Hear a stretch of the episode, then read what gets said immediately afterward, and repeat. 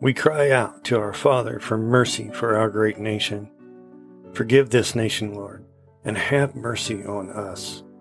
I cry out, Lord, and ask you to mute the voices of the evil and the wicked, Lord, of the deceivers and of those who are deceived. May our nation continue to stand in your glory and in your favor until the catching away of your church. In Jesus' mighty name. Amen and amen. Welcome back to True Patriot Ministries. I'm Chris Holgrimson. Thank you for joining us today. Make sure and join us every Wednesday for ministry shorts. That's five minutes or less with our favorite scriptures. And then every Sunday for our full length podcasts.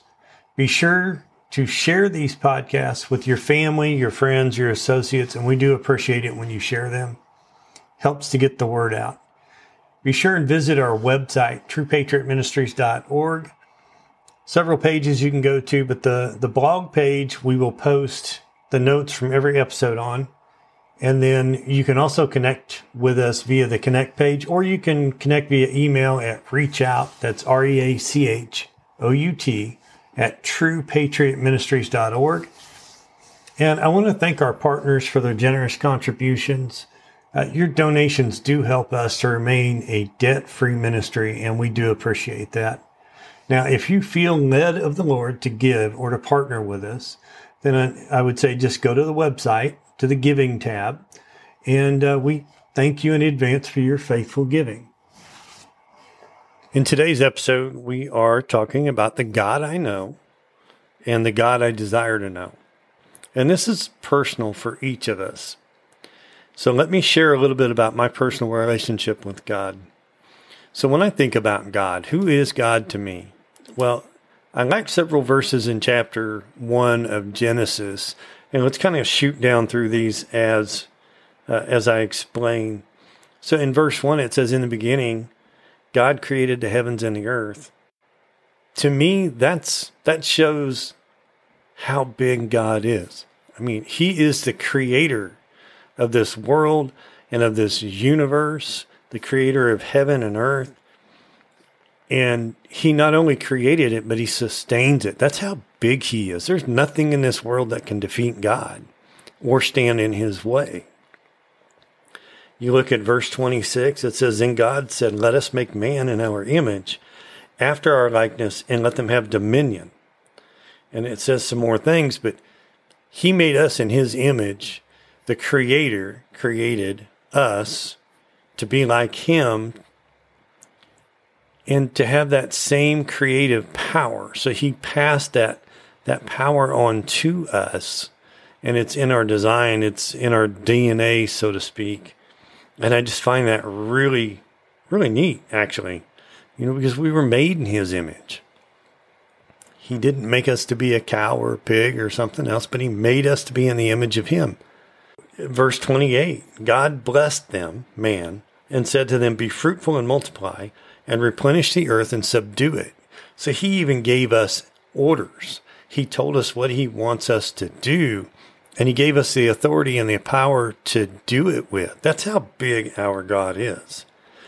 And God looked upon everything, and he saw that it was very good. And that's down in verse 31. And here's what I want you to take away from that. This is what I get from that. God saw everything and it was very good. So before the fall of man, there was no evil in this world. Before the fall of man,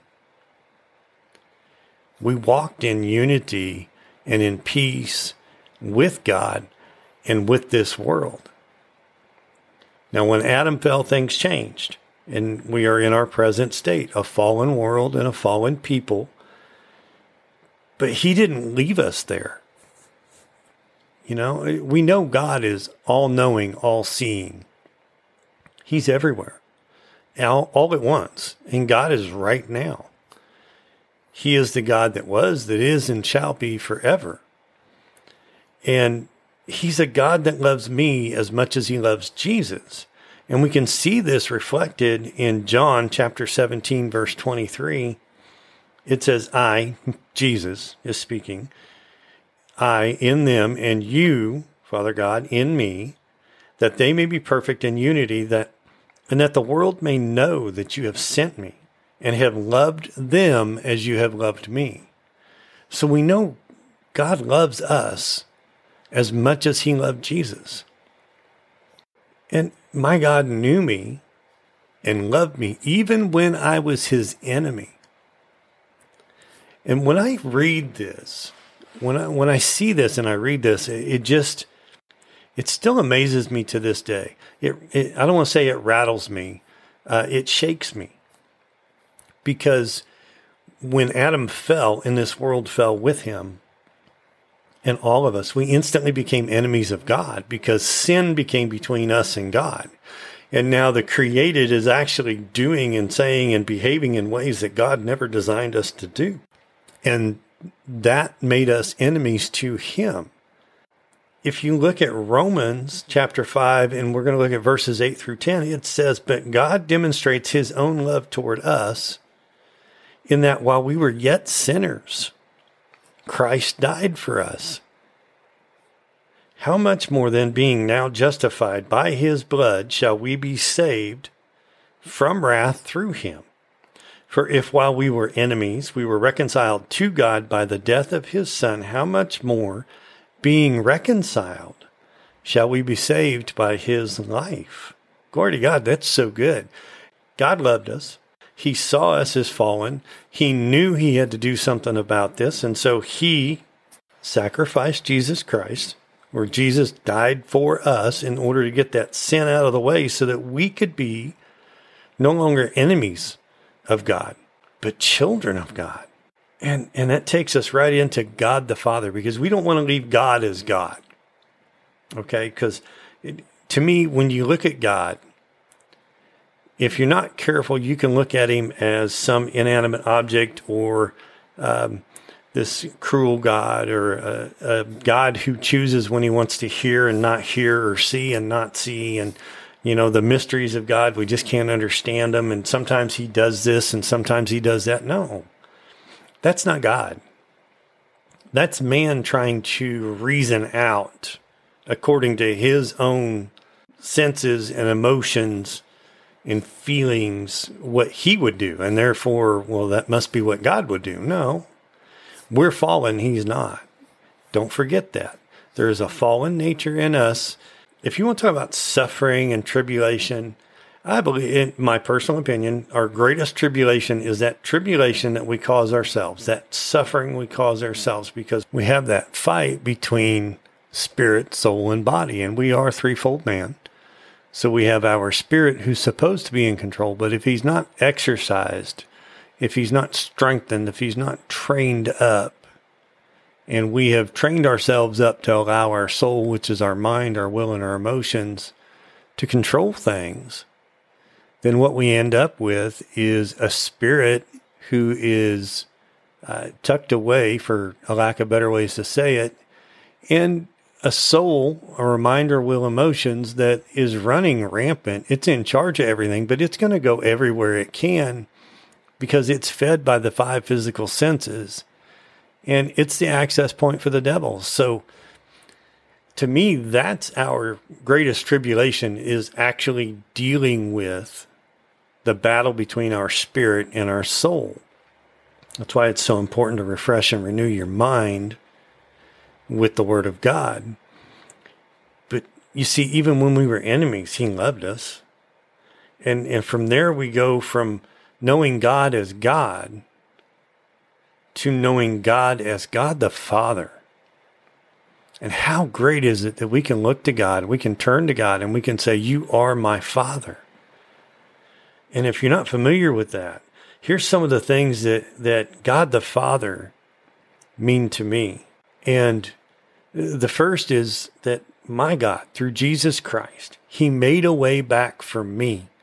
And in Ephesians chapter 1, verses 4 through 7, you can see this. It says, Just as He chose us in Him before the foundation of the world to be holy and blameless before Him in love, He predestined us to adoption as sons to Himself through Jesus Christ, according to the good pleasure of His will to the praise of the glory of his grace, which he graciously bestowed upon us in the beloved.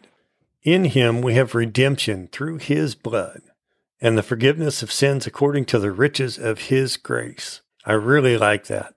You know, it shows us that God, he so loved us, right? That he chose us before the foundation of the world. And he predestined us to adoption through Jesus Christ. That is so good. I mean, he was intentional about this. He didn't, we could have been fallen man and he just said, well, that failure, you know, that, that failed. I don't want to do that again. But no, he created us to be in his image and it was so important to him, the creator, he looked upon us as vessels and said, no, I can, I can purchase them back. They may have fallen, but I can get them back and I want them. And he knew this from the beginning and he is, he's fighting to make sure we do come back to him. And, and to me, that's just such a, a vivid picture that he, he just, he never gave up on us. He didn't write me off and he doesn't think that I'm of any lesser value than anybody else or greater value than anybody else. He looks at me and he says, I love you as I love my very own son. And I have this here for you so that when you receive Jesus, I can bring you in and make you my son again. And you can be my child. And we can have that fellowship, that intimate relationship that Jesus and I had. And that's what I want for you. And, and to me, that is just precious he he did. He adopted me to be his son. If we look at romans 8:15 it says for you have not received the spirit of slavery again to fear but you have received the spirit of adoption by whom we cry abba father. So i have been adopted by god as his own son and he's given me that right to call him father. Glory to god. He desired me so much that he made a covenant a contract with me with me sealed in the blood of Jesus Christ. Now, if you're not familiar with blood covenants, I've referenced this many, many times over. Uh, you can get it's called the Blood Covenant. I'm sitting here looking at it right now. E.W. Kenyon, the Blood Covenant, or you can go Kenneth Copeland. He's got one out called The Covenant Made by Blood. Both of them are very good. E.W. Kenyon, I go to first simply because Kenneth Copeland references E.W. Kenyon in his books. So it's always good to go to the one first and then to the other, but they will explain to you about the blood covenant and how vital this blood covenant was. But me having read these two books and understanding the blood covenant so much better, I look at this blood covenant that he made with the blood of the lamb. Jesus Christ sealed, you know, and if you visualize that wax seal and then the, the emperor or whoever it is takes their ring, their signet ring and puts it in the hot wax and it seals a document well, that's what God and Jesus did here. God drew up the document, He drew up the covenant, the contract, and He says, I'm going to make you sons. I'm going to make you joint heirs with Jesus Christ. I'm going to make you the righteousness of God through Jesus Christ. I'm going to make you victors, not victims. I'm going to make you the head not the tail. I'm going to make you above and not beneath. I'm going to make you more than conquerors in Christ Jesus. And I've got all these promises for you, and they're sealed in this contract, this covenant. And I'm sealing the covenant with the blood of my very own son, Jesus. That's heavy. That's, that's got some impact. That really has a lot to it. And, and we cannot grasp that. And it just amazes me that he would do that for me. And if you think he doesn't know you personally, you're wrong. He does. He knows everything about you. He knows the number of the hairs on your head. So I know He knows your name. I know He knows who you are. And I know this if He loves me and He seeks after me, then He loves you and He seeks after you too. He doesn't discriminate. And that's what I love about this. This is so good. Look at First Peter chapter 1, verses 18 through 19. It reads, For you know that you were not redeemed for your vain way of life inherited from your fathers with perishable things like silver or gold, but with the precious blood of Christ, as of a lamb without blemish and without spot. That is so good. And I know that his gift to me is his only begotten son, Jesus. If you look at John chapter 3, verses 16 and 17, it says, For God so loved the world that he gave his only begotten Son, that whoever believes in him should not perish but have eternal life. For God did not send his Son into the world to condemn the world, but that the world through him might be saved. That's so good. He wasn't even looking at condemning us, but instead at redeeming us. Praise you, Jesus. That's so good. Now let's look at Jesus. This is God the Son. So we've we've met God the Father briefly. Now we're going to briefly meet God the Son. And one of the things that attracted me to him is that Jesus is the gift of life that God gave to the world. And when you stop and you think about the gift of life, you got to remember now, man's fallen. So in my prior state, I was a fallen man and there was the barrier of sin and death between God and I. And so I could not have that intimate relationship with him that I can now because Jesus was the gift of life that I needed and God provided. You look at Romans chapter 8, verses 1 and 2, it says, There is therefore now no condemnation for those who are in Christ Jesus, who walk not according to the flesh, but according to the Spirit. For the law of the Spirit of life in Christ Jesus has set me free from the law of sin and death. And that is so good. That is so good. And Jesus, what else is he to me? He was born of a virgin by the Holy Spirit, and he lived in this world as a threefold man. And I know there are those people out there who think he lived in this world as God or he lived in this world as as some half mortal, half God and, and whatnot. And we're not talking Greek mythology here. Okay. We are talking biblical truth.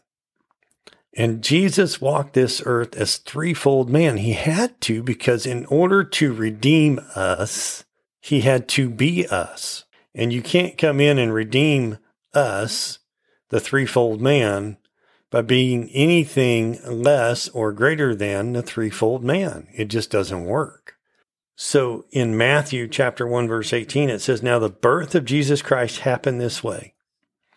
After his mother Mary was engaged to Joseph, before they came together, she was found with child by the Holy Spirit. And in John chapter 12 and I'm looking at verses 24 and 27. 24 says, Truly, truly, I say to you, Unless a grain of wheat falls into the ground and dies, it remains alone. But if it dies, it bears fruit. Now my soul is troubled. What shall I say? Father, save me from this hour. Instead, for this reason, I came to this hour. Now, in these two verses, we see what Jesus is saying is unless, unless I die, because he's referring to himself as a grain of wheat, unless it falls to the ground and dies, it's going to remain alone. When he talks about him, his soul being troubled, what shall I say? Shall I not do this?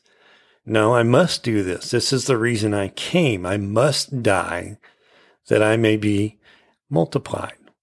And he is multiplied through us. We have been made joint heirs with Jesus Christ through him. Glory to God. So he has been multiplied. He developed Jesus developed such an intimate relationship with the Father that he could see what the Father did and he could hear what the Father did say. And it, to me, this is amazing. Okay, so you got to stop and think. Well, let's take the woman who got caught in the act of adultery. And I use this one quite often, but it's easy. They bring her before Jesus and they're trying to trick him. And they're saying, okay, she committed adultery by the law of Moses. We're supposed to stone her to death. What do you say? And Jesus didn't answer right away. Now, this is my personal thought and this is subjection, and you don't have to receive it if you don't want to, but I'm going to assume that Jesus, as he bent over and was drawing in the dirt, he wasn't just being rude to them, but he was turning them off and turning God on so that he could answer properly because God knows the hearts of men. And as he was communicating with God and listening to God, he got the answer.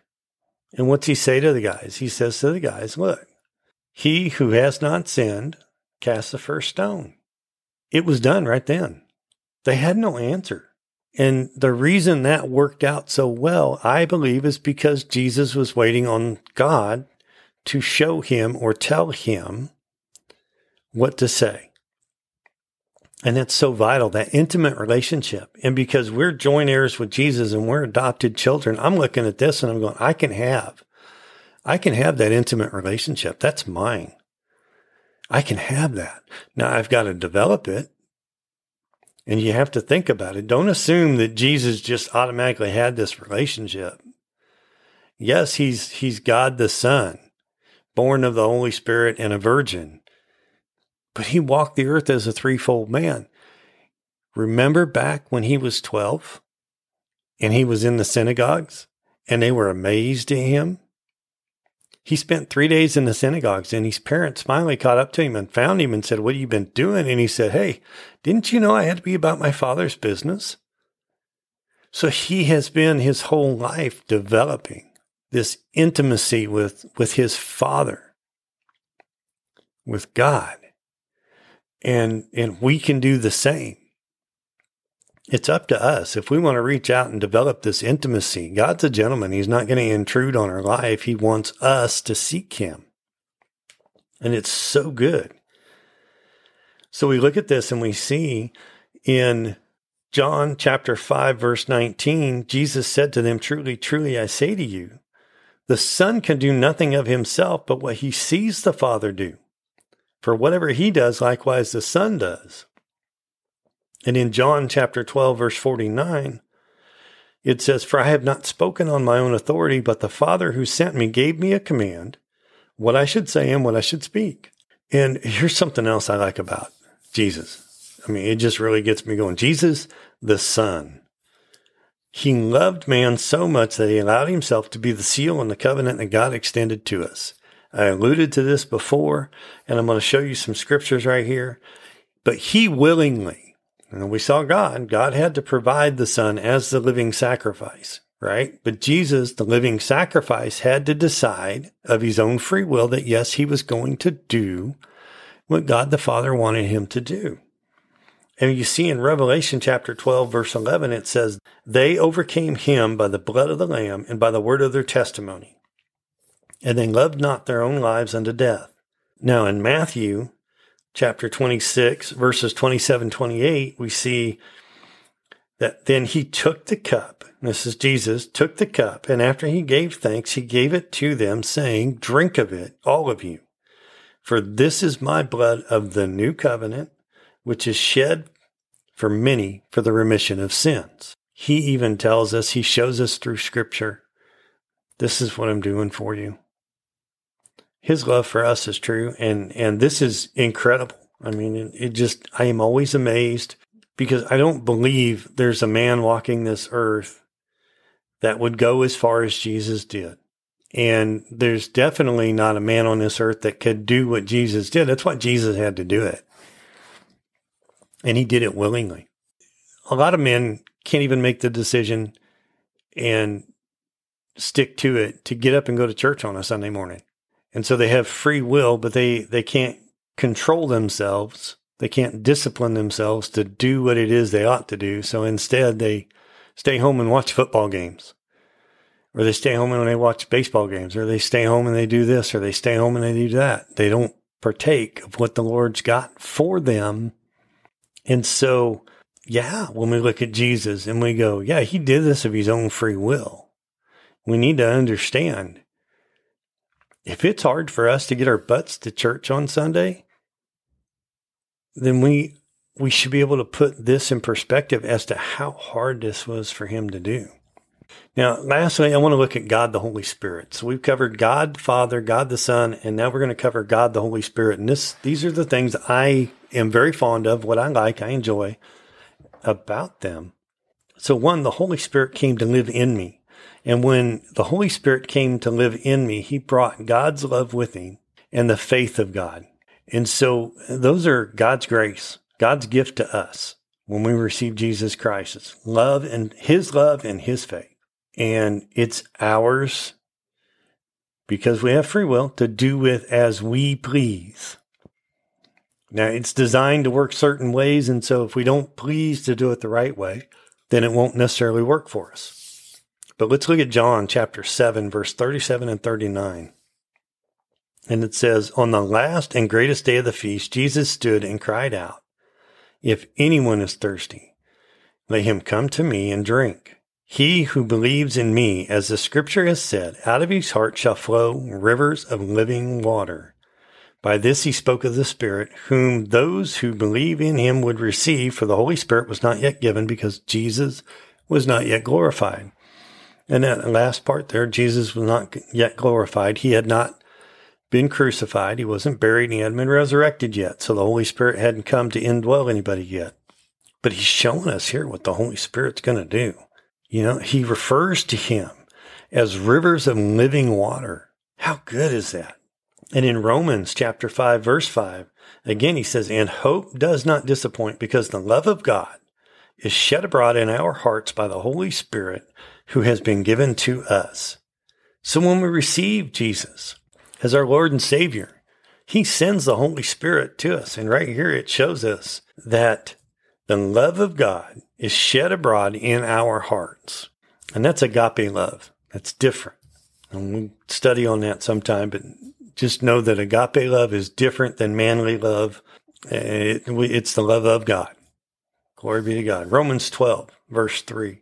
For I say, through the grace given to me, to everyone among you, do not think more highly of yourselves than you ought, but to think with sound judgment according to the measure of faith God has distributed to every man. So when we receive Jesus, God's right there, Johnny, on the spot, and He is giving to us the measure of faith. It's a gift to us.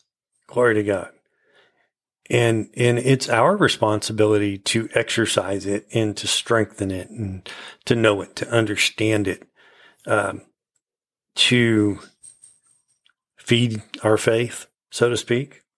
Look at ephesians 2 let's look at verses 8 through 10 for by grace you have been saved through faith and this is not of yourselves. It is the gift of god not of works so that no one should boast for we are his workmanship, created in Christ Jesus for good works, which God prepared beforehand so that we should walk in them. Glory be to God. This is so good because it's by grace and it's through faith. He gave us the faith just so that we could get to even this part. We are his workmanship.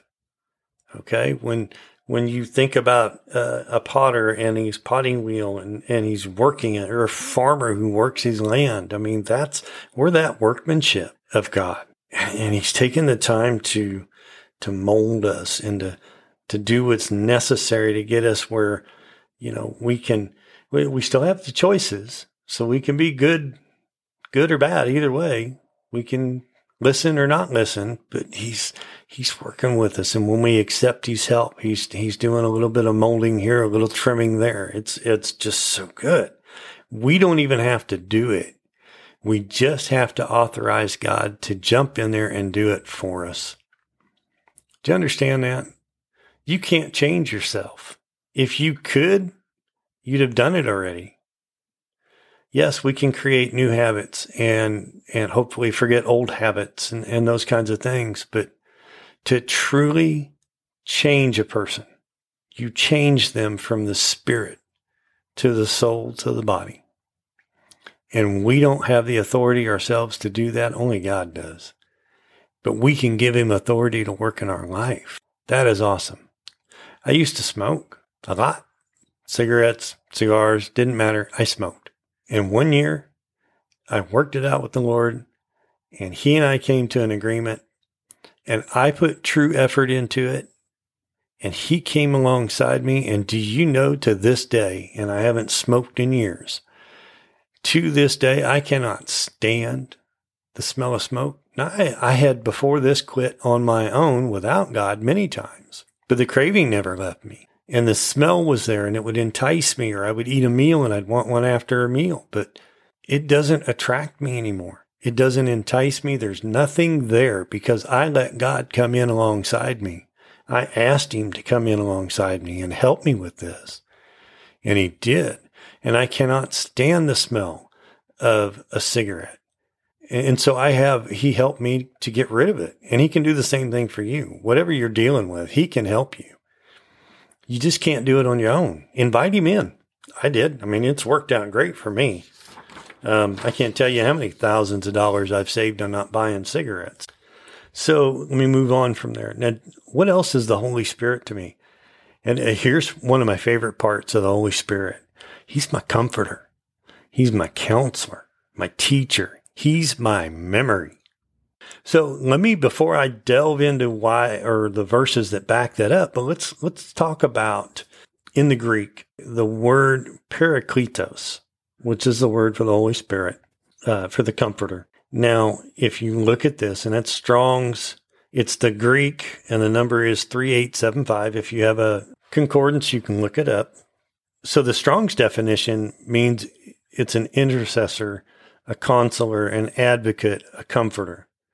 And in Thayer's, it says summoned, called to one's side, called to one's aid, one who pleads another's cause before a judge, a pleader, a counsel for defense, a legal assistant, an advocate, one who pleads another's cause with one, an intercessor of Christ in his exaltation at God's right hand, pleading with God the Father for the pardon of our sins.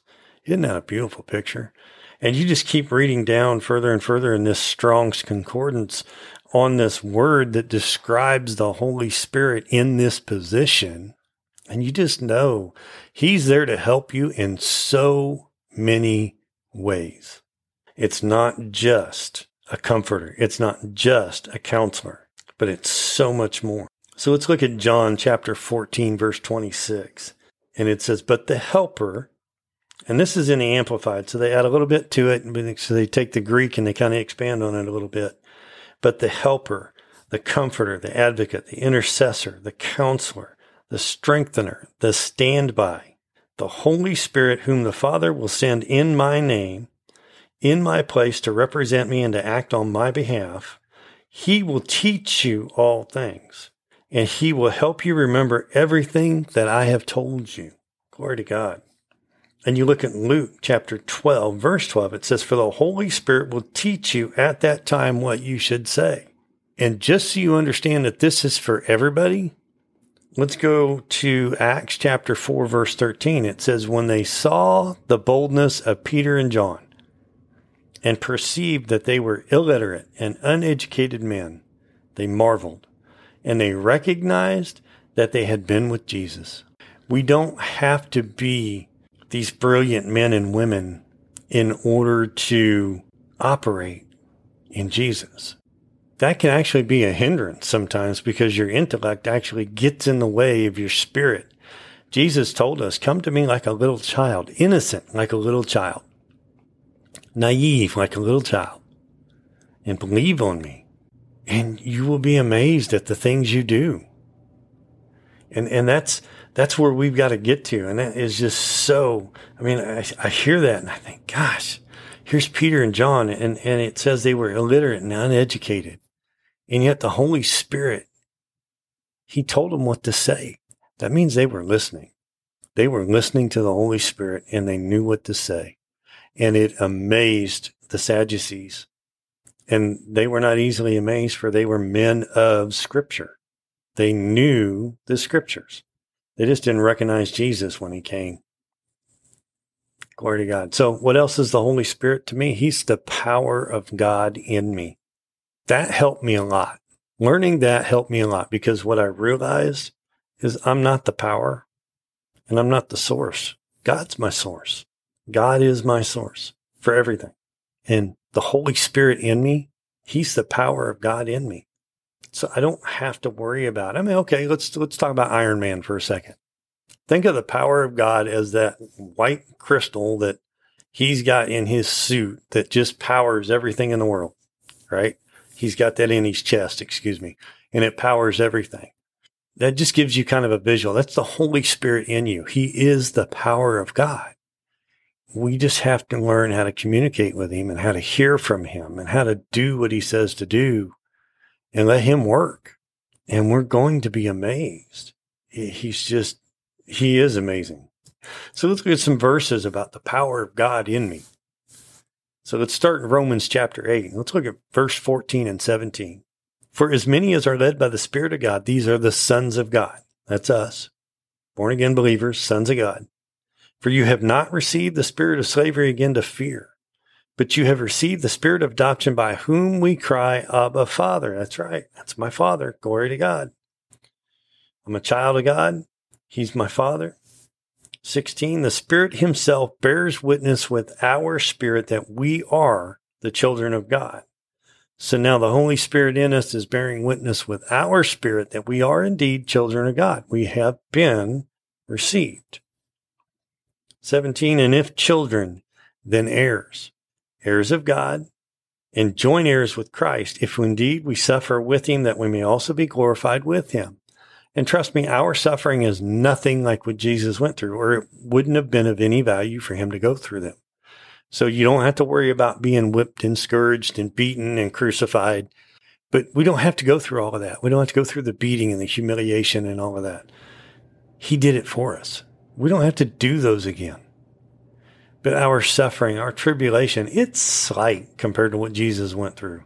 We're going to have people ridiculing us. We're going to have people persecuting us. They're going to have people coming after us, but they can't hurt us beyond death. Glory to God. And Jesus took our punishment, right? So we don't have to worry about that. But we are joint heirs with Jesus Christ. And if he claimed victory over the devil, then that victory that he claimed as a joint heir, I can claim. His victory is my victory. Praise the Lord. And so, and if I miss out, then I have to remind myself, but I try to come at everything. I, I desire to come at everything from a position of victory because I'm a joint heir in Jesus Christ and Jesus has the victory over the devil. Now look at 1 John, verse 4, 4 through 6.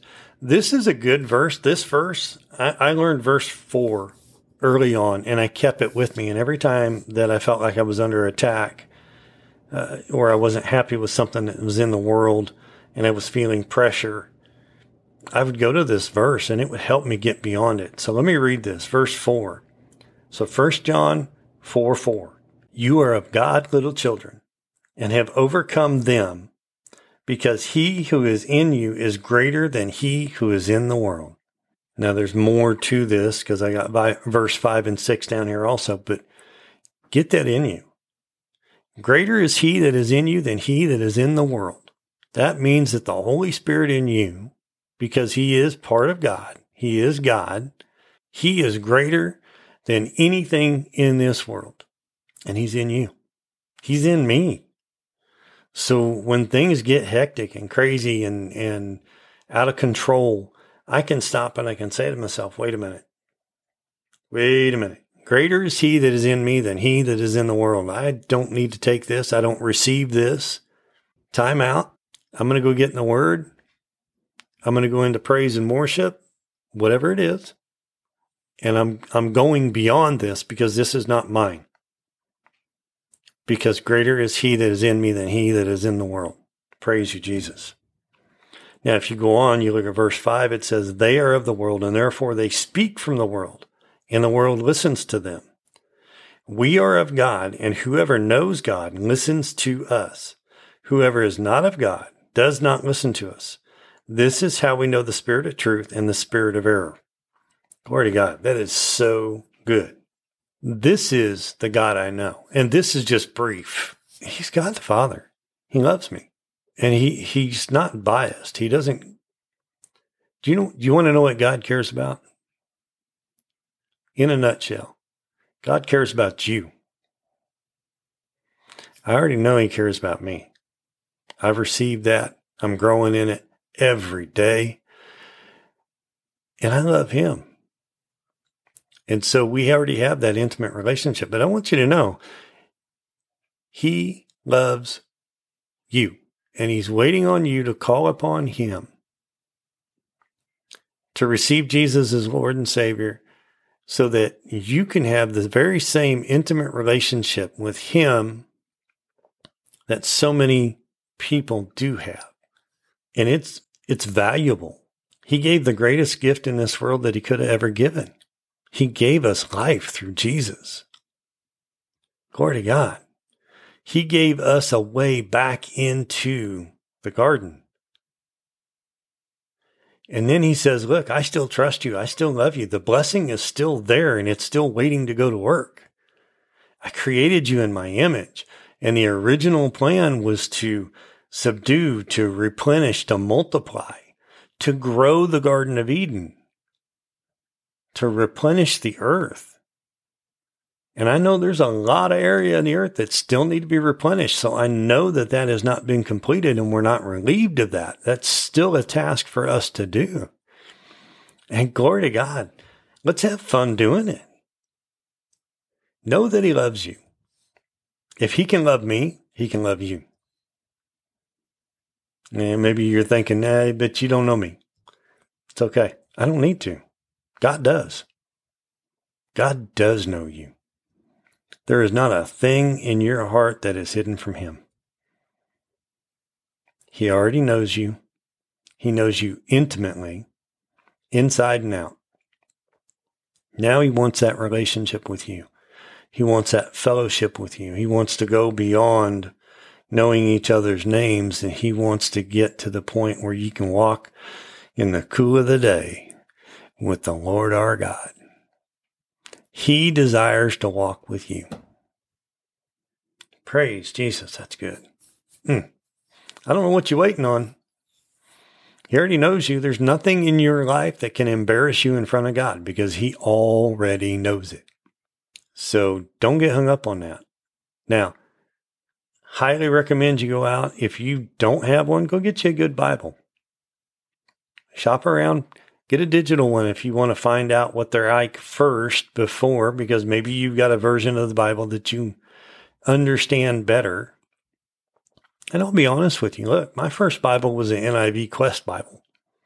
And I had no idea what I was looking for, but it had a lot of pretty pictures in it and it had a lot of explanations in it and it had some study guides in it and it helped me.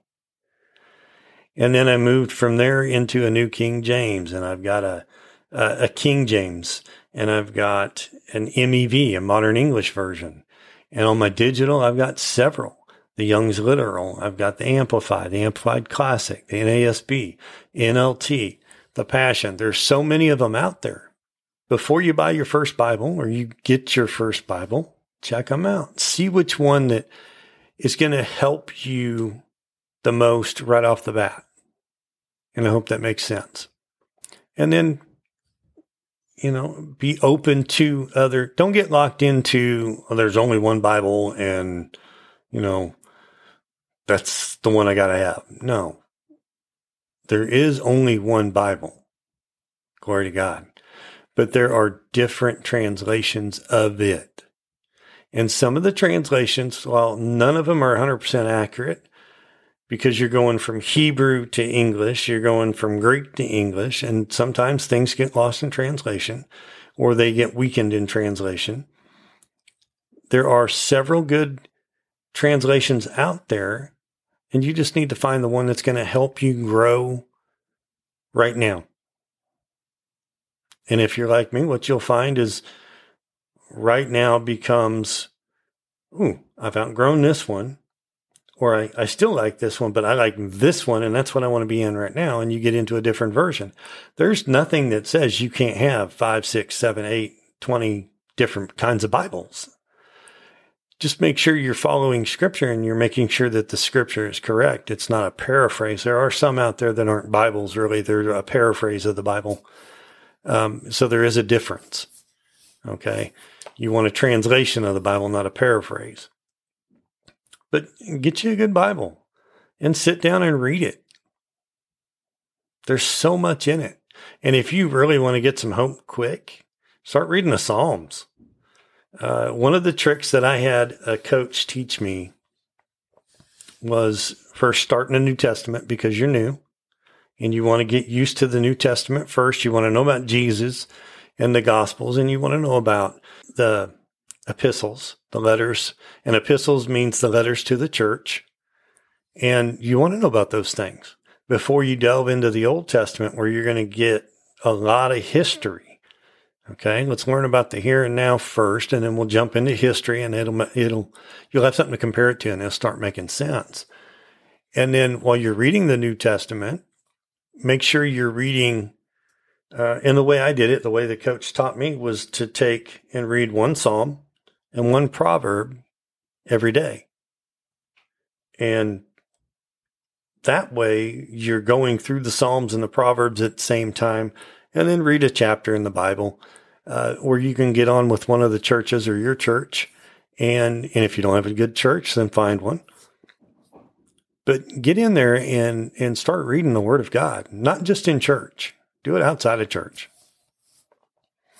And I think you'll really, you'll see you're starting to grow. You'll start developing that relationship with God. And don't be afraid to talk to him. Now, he's not going to speak back to you audibly. Okay. That is something that does not happen. That's a rarity. Let's call it that.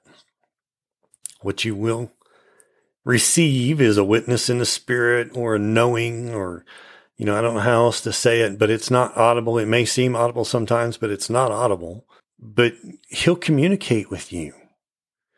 Okay. And don't get caught up on audible or not audible. Don't go seeking voices. Just talk to God. Talk to him like you would a father.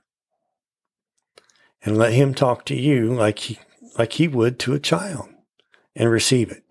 And when you're communicating with God, if you, if something comes up in you or you receive something, always compare it to the word of God. God's not going to go against his own word. Okay.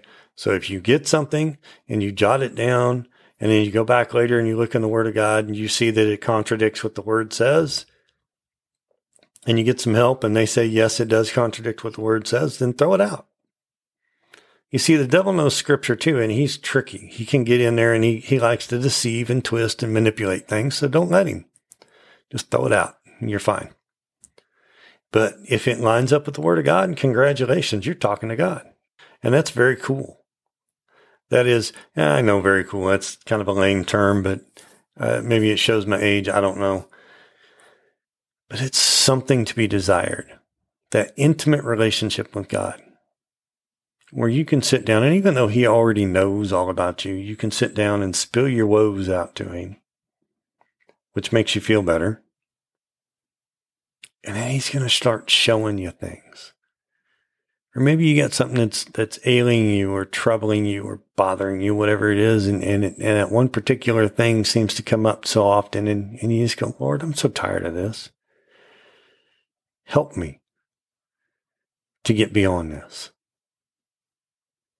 And then shut up and listen. He will help you get beyond it. I don't know what the time limit is on that. I couldn't couldn't begin to tell you. But he'll help you. That's what he does. That's what a father does. Any good father is going to help his son. Glory to God. So you can see what God is to me. God, God's everything. He's first in my life. I have a vertical alignment and I recommend that you grab onto the vertical alignment. And that is that God is first. And then, so I'm married, so I'm going to use that as a reference. So it's God first, then my wife, and then my family, and then other things, job, those kinds of things. But I don't put my wife above God. And I don't put my family above God. Because then I make God powerless. For God to be the ultimate power in my life, he has got to be number one. And it's much easier than we think it is because we think it's this, oh my gosh, I got to make him number one. So everything I got to do is according to him, blah, blah, blah, blah, blah, blah, blah. And we make it out to be some human ordeal. Guys, get over it. God is number one. Just simply give him time and listen to him. Just give him time and listen to him. But God loves you. I love you. And Jesus is most definitely the Lord. Mm, glory be to God. What a Christmas season. I pray you've had a blessed Christmas season. And I pray that you have a blessed new year. Father, in the name of Jesus, I thank you that you desire to speak to me every day, guiding me in spirit and in truth to obey your word and enjoy an abundant life. I thank you that you have called me your friend, and that I may come boldly to the throne of grace to find help whenever I have a need in my life. Lord, your word says that when we draw near to you, you will draw near to us. So I draw near to you today. I seek your face, your truth, and your word for my life. I want to know you more, hear you more, and obey you more. Your word says your sheep know your voice, and we will not follow the voice of a stranger. Help me to know your voice and not be deceived by any other voice. Help me to guard my heart from the influences of this world and the people around me. Help me not to be deceived by the devil and his lies, but to view all thoughts and decisions through the lens of your righteousness. As I seek to hear you today for instruction, correction, and guidance, help me to confirm your voice through your word. You said if I ask for wisdom, you will give it to me liberally. So I am asking for wisdom in the name of Jesus to hear you clearly and consistently today and every day. Help me, Lord, to feel confident in knowing that I hear your voice. I praise you and I thank you for it. In Jesus' mighty name, amen and amen.